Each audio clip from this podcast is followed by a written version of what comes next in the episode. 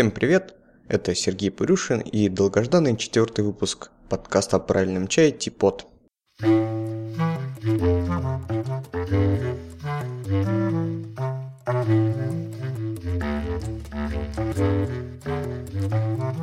Давненько я не выходил в эфир, а все потому, что целый месяц практически я провел в Китае в чайной экспедиции, 22 дня в Поднебесной, связанных с чаем.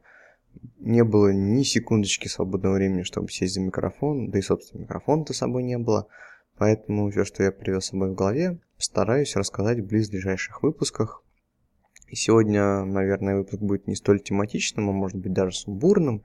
Я пытаюсь ответить на ваши вопросы, которые вы оставляли в комментариях в предыдущем выпуске и начать немножко повествовать о том, что нового я узнал в этом году в Китае о чае.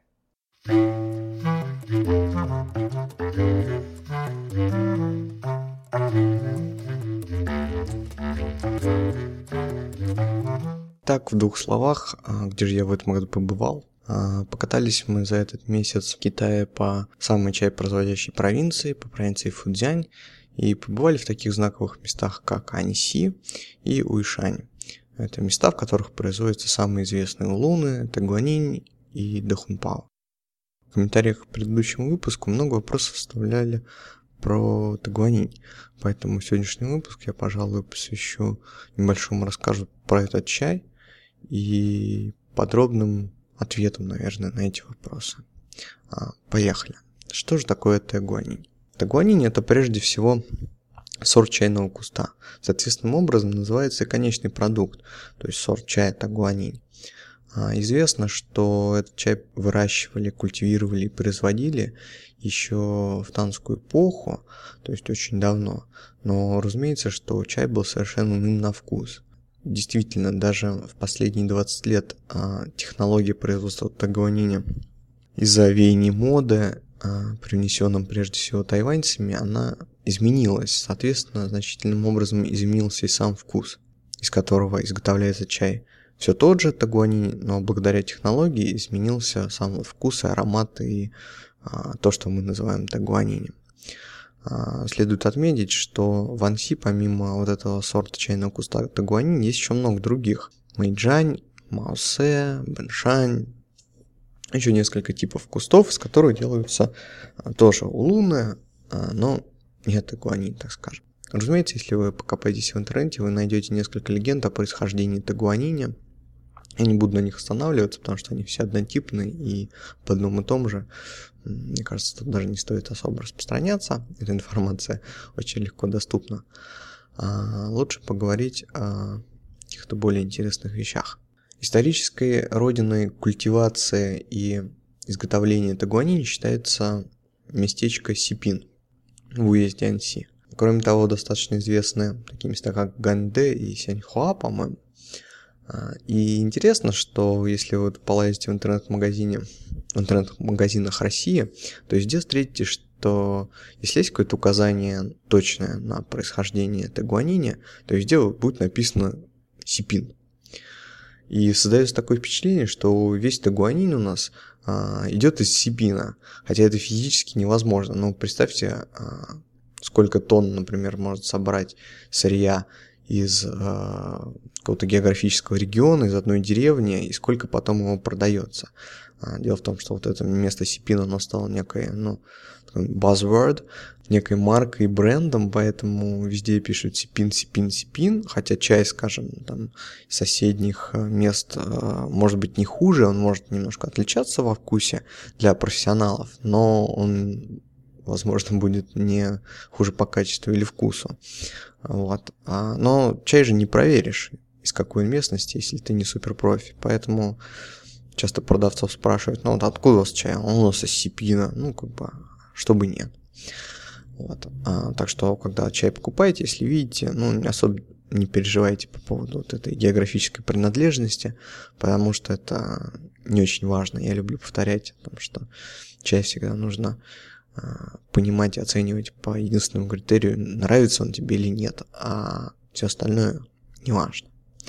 Вот, помимо фудзянского или ансийского тагуаниня, на Тайване тоже делают, как ни странно, тагуанинь, но там это совсем отличный чай, потому что делается немножко из другого сорта камелии, но под технологией тагуанения. И я вот точно не знаю, но что-то слышал, а, что, в принципе, э, любое сырье, скажем, на Тайване, просто приготовленное по технологии тагуанини, может назваться тагуанинем.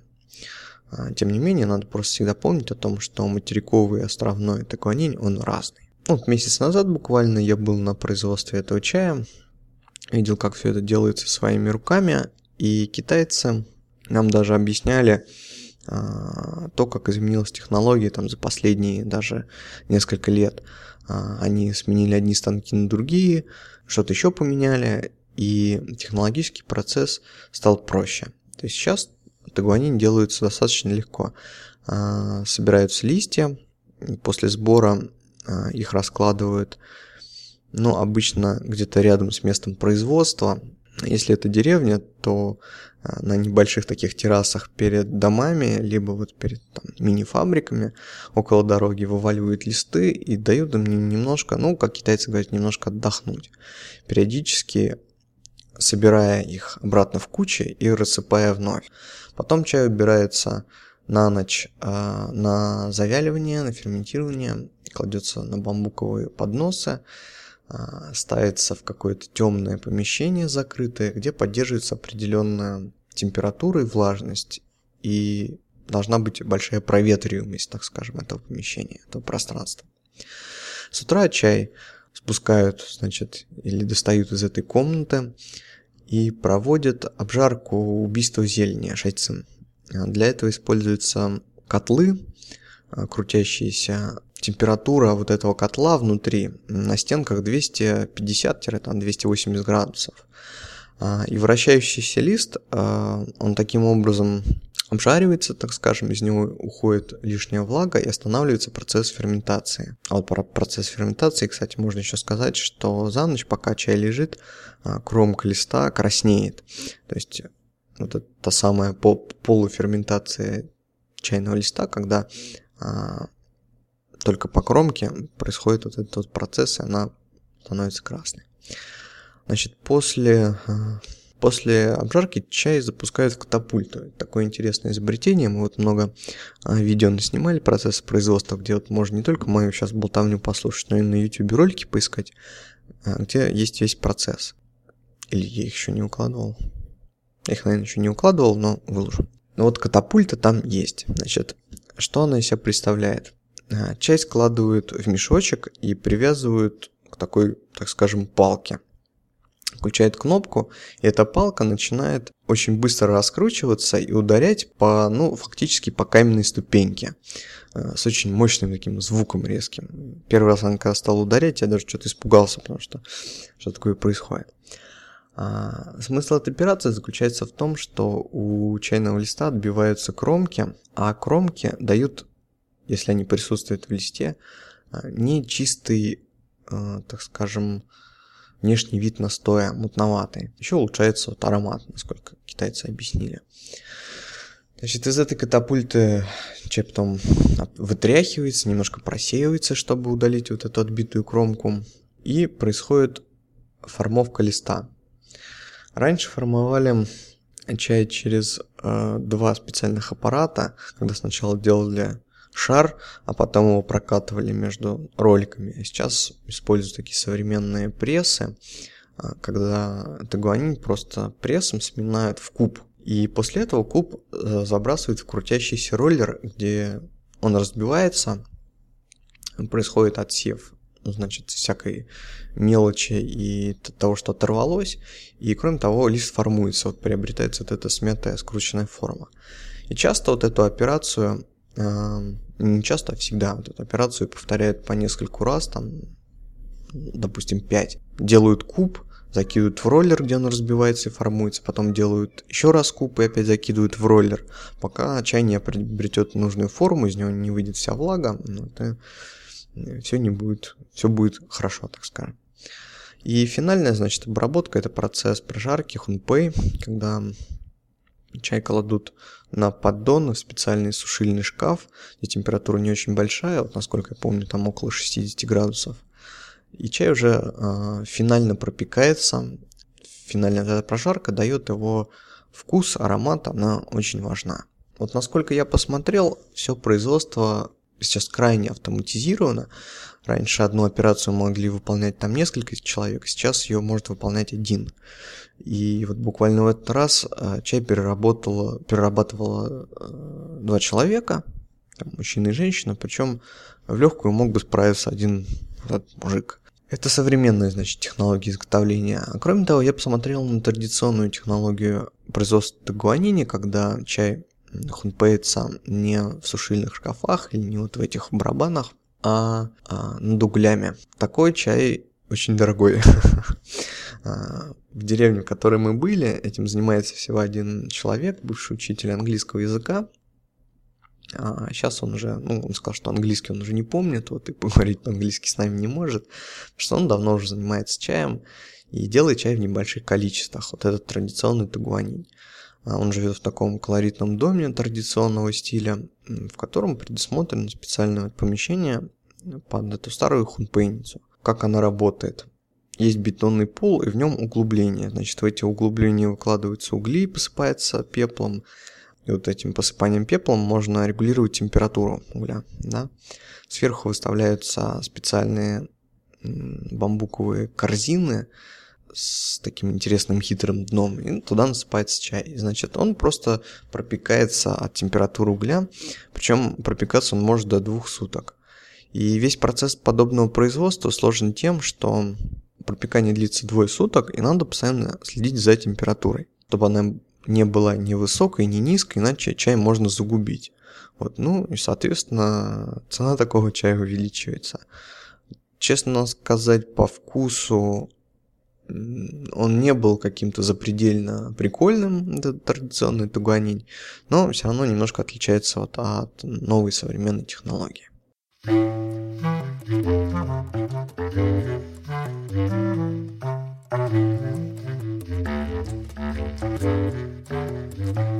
Тяжело же не удалось описание процесса производства, потому что в голове-то все картинки эти э, помнятся и видятся, и перенести на язык как-то получается очень сложно. Я думаю, будет гораздо нагляднее, когда я наконец домонтажирую ролик о производстве тегуанини, выложенную его на YouTube, и кину ссылку в шоу-ноты, чтобы вы прямо посмотрели и все разом поняли.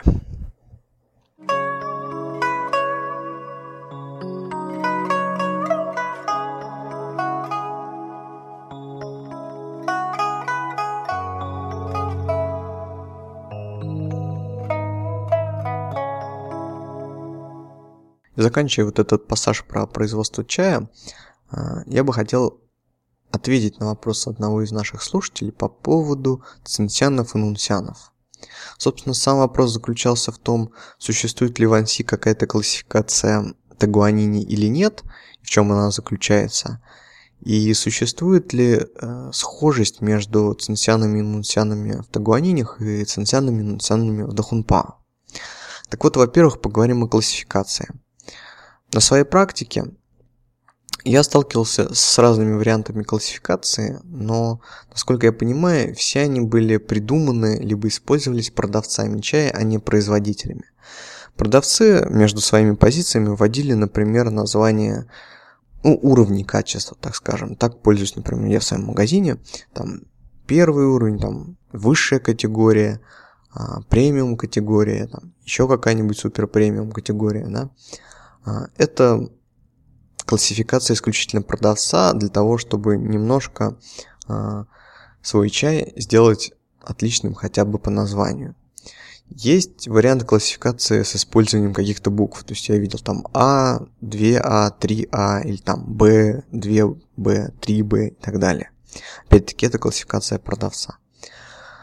Насколько я понимаю, производители классифицируют свой чай э, исключительно по критерию того, как чай приготовлен. Это вот цинсян, нунсян или еще бывает говорят хуасян. Что же такое цинсян?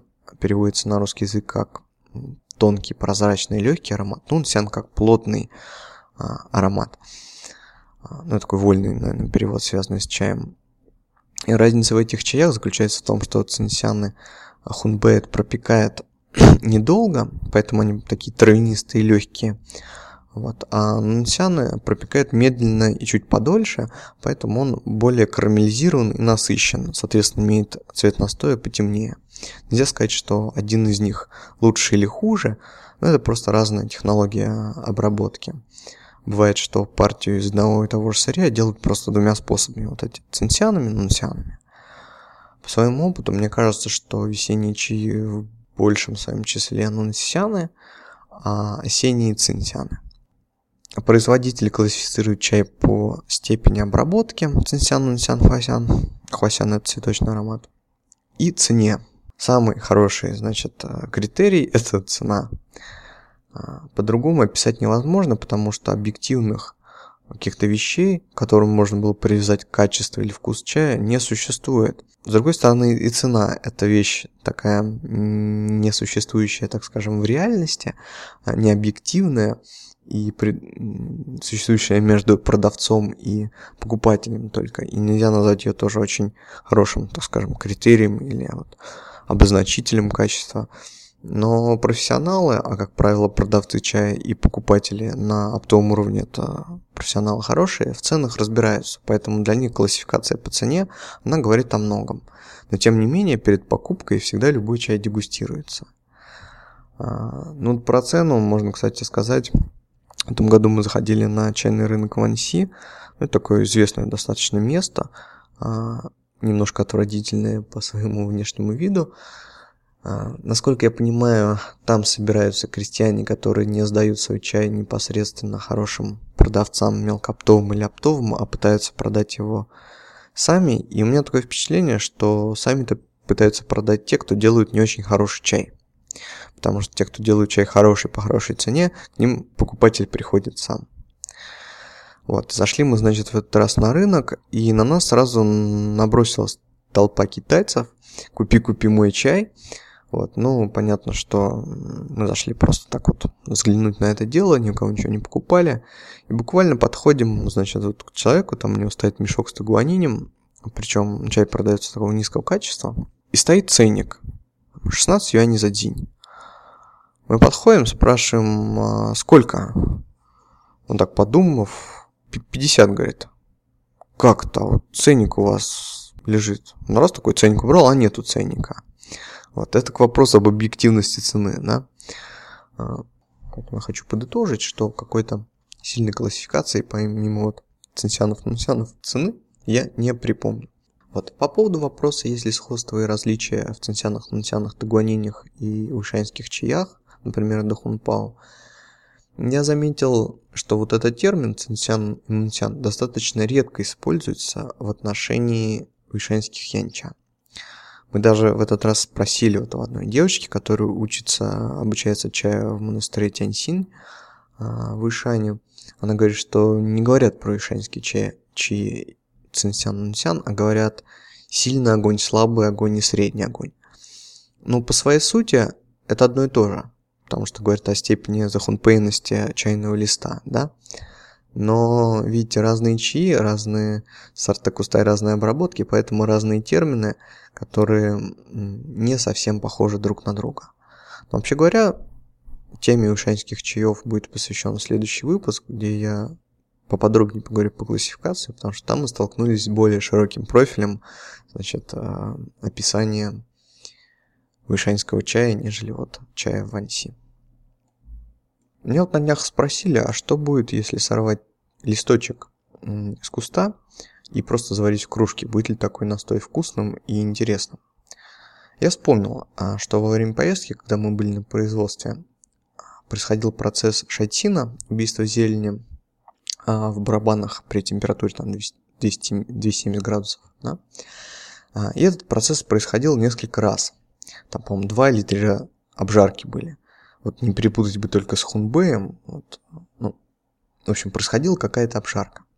И после каждого обжаривания а, мы пробовали чай, насколько он изменяется. Так вот, первое, после первой обжарки тагуанин был совершенно невкусный. А, он был похож на очень какой-то едкий, ядовитый такой настой, трав, трав, травяной, лекарственный, да. Но к, к третьей прожарке он стал уже самый настоящий, самый правильный.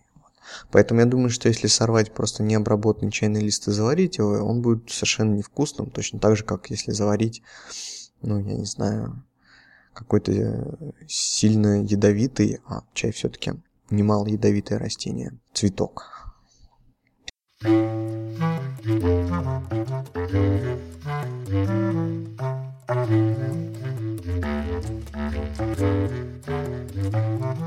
Так, сегодня мы немножко поговорили про тагуанение.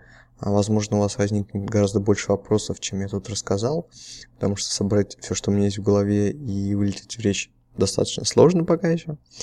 А, но я надеюсь, что вопросы вы зададите, и в следующий раз я на них обязательно отвечу. Кроме того, мне поступило очень много вопросов, которые я все тщательно записал, и если я на них еще не ответил, это означает лишь то, что они у меня запланированы в какие-то другие выпуски каким-то другим чаям, так что не переживайте, у меня все под карандашом, я на все вопросы отвечу. Спасибо, что слушаете, и до новых встреч!